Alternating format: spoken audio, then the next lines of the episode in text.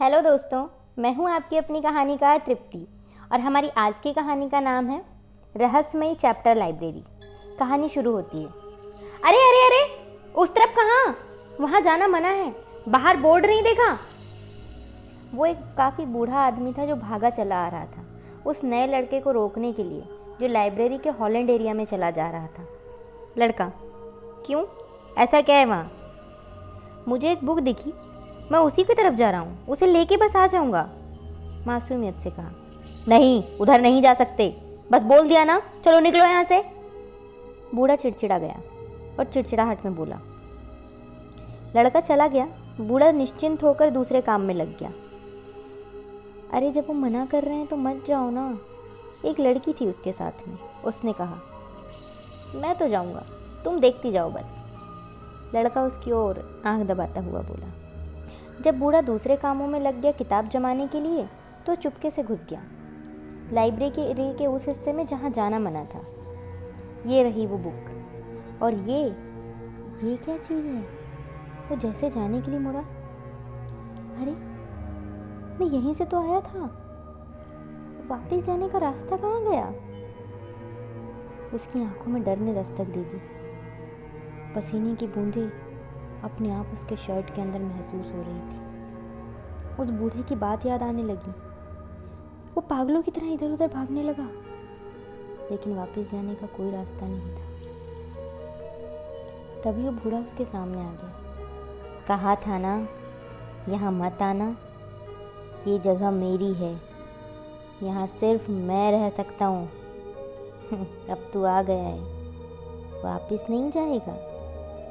लेकिन लेकिन सर, आप कैसे अंदर आए? आप तो बाहर थे ना?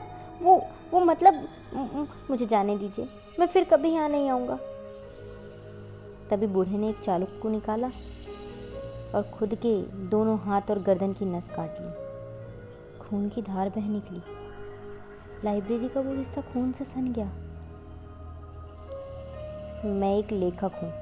एक ऐसा लेखक जिसकी किताबें कभी किसी ने नहीं पढ़ा। मेरा परिवार मुझे निकम्मा समझता था। मैं अब नहीं जीना चाहता। मुझे अपने जीवन काल में सिर्फ़ किताबों से प्यार हुआ और मैं इन्हें खुद के पास ही ख़त्म कर दूँगा।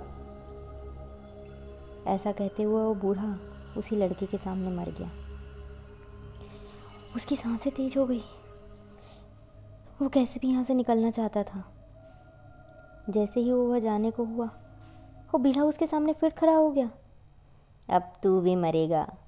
यहाँ आने वाला कोई वापस नहीं जाता। हा हा हा। बूढ़े के दांत नुकीले हो चुके थे। उसकी आँखें काली हो गई थी। उसकी आँखों के सफ़ेद हिस्सा कहीं गायब हो गया था। उसकी आँखें सिर्फ़ काली नज़र आ रही थी।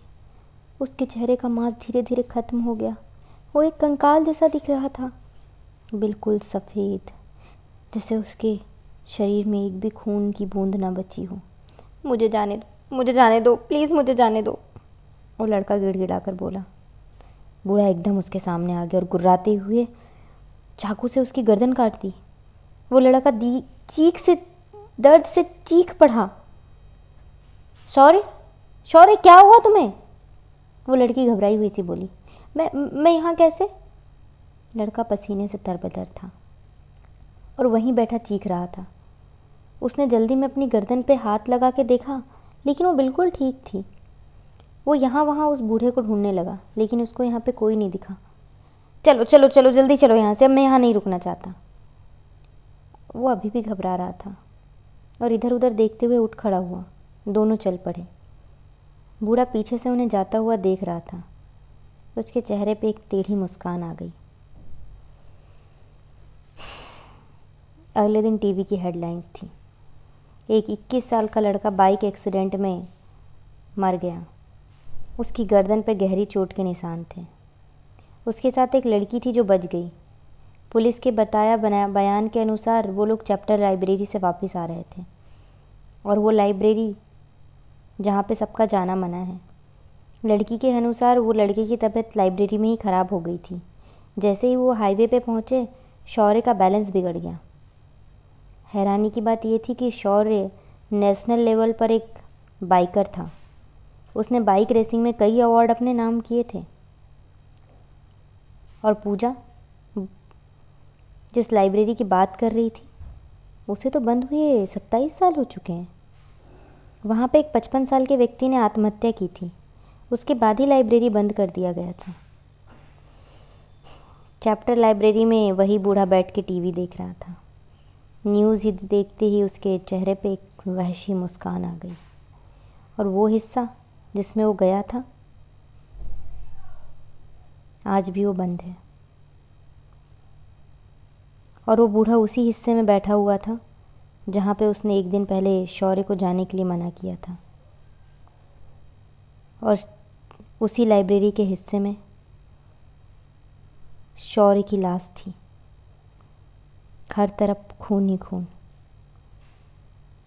शौर्य का पूरा चेहरा पूरा चेहरा और शरीर सफ़ेद पड़ चुका था। धन्यवाद दोस्तों।